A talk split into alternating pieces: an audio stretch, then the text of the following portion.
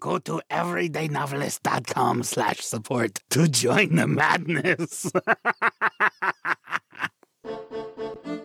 Welcome to The Everyday Novelist. My name is J. Daniel Sawyer, author of nearly 30 books, more than 30 short stories, and numerous articles and scripts and essays, coming to you from up in the crow's nest with my spyglass on this daily voyage through the dicey waters of business, craft, learning, and art in the writing life.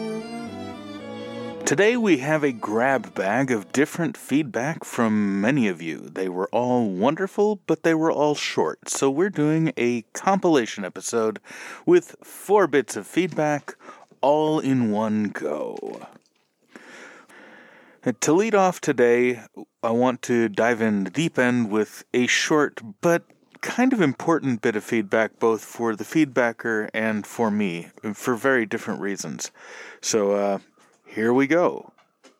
Today we hear from Kell, who has feedback on an episode where I recommended Anne Lamott's Bird by Bird.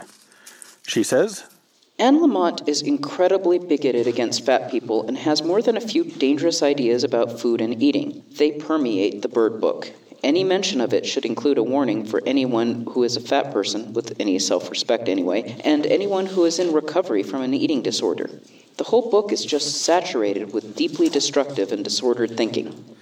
Uh, Anne Lamott is a, a, hippie out of the 1970s, and you would kind of expect that kind of thing. Um, I grew up surrounded by these people as a fat person. So um, I don't offer trigger warnings on anything that I recommend because everybody is different, and you are all adults and perfectly capable of policing your own ideological space.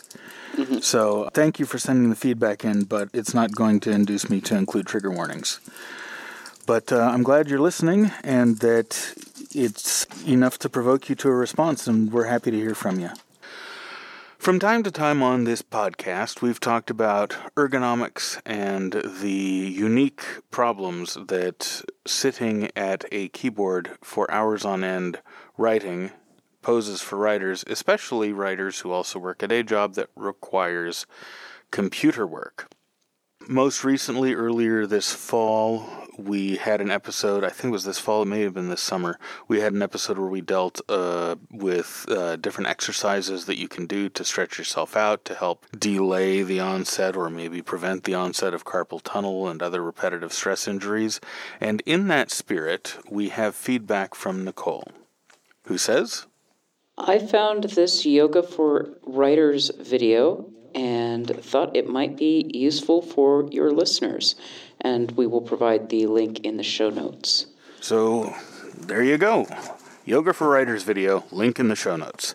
And um, if the if you play this video, chances are you will get 2,700 other uh, yoga videos in your recommendations immediately. Right, because the YouTube algorithm. Thank you very much, Nichole, and we'll see you tomorrow.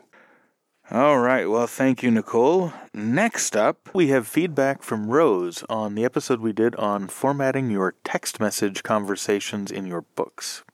Rose says, Thanks for your answer. Your CSS suggestion led me to an iOS style chat message bubbles over on CSS Deck. And she includes a link that um, that we will include in our show notes. Fantastic. I'm so glad it paid off, Rose, and uh, the rest of the audience will benefit from your research as well. Thank you very, very much.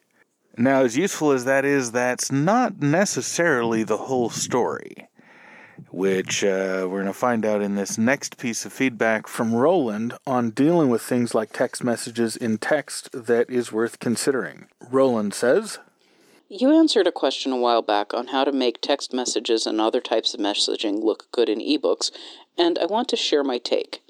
I read a lot of ebooks, and while I understand the desire to make messaging look cool or unique in an ebook, a lot of times it backfires. Most ebook readers like to be able to adjust the fonts using the features of the ebook reader apps. So when authors or publishers use non standard fonts, even embedded, it can undermine the open nature of the ebook. I've read books where the author wanted to make wanted things to look just so, and in doing so, made it impossible to enlarge the font. And when I changed the hmm. font, many of their special touches no longer worked. While images or custom fonts seem like a good solution, they don't always scale well, show at the right size, or look clear when enlarged. This is especially true on older e readers like my 10 year old Kindle. In addition, adding images in place of text conversations will make it impossible for a screen reader or e reading device to speak it to the blind or visually impaired. The use of dark mode on phones and e readers also makes smaller images like text and messaging hard to see at times. If they are PNGs with transparent backgrounds, good luck. At best, with JPEGs, dark mode users will see ugly white boxes around the images because most images will be white to match the default screen.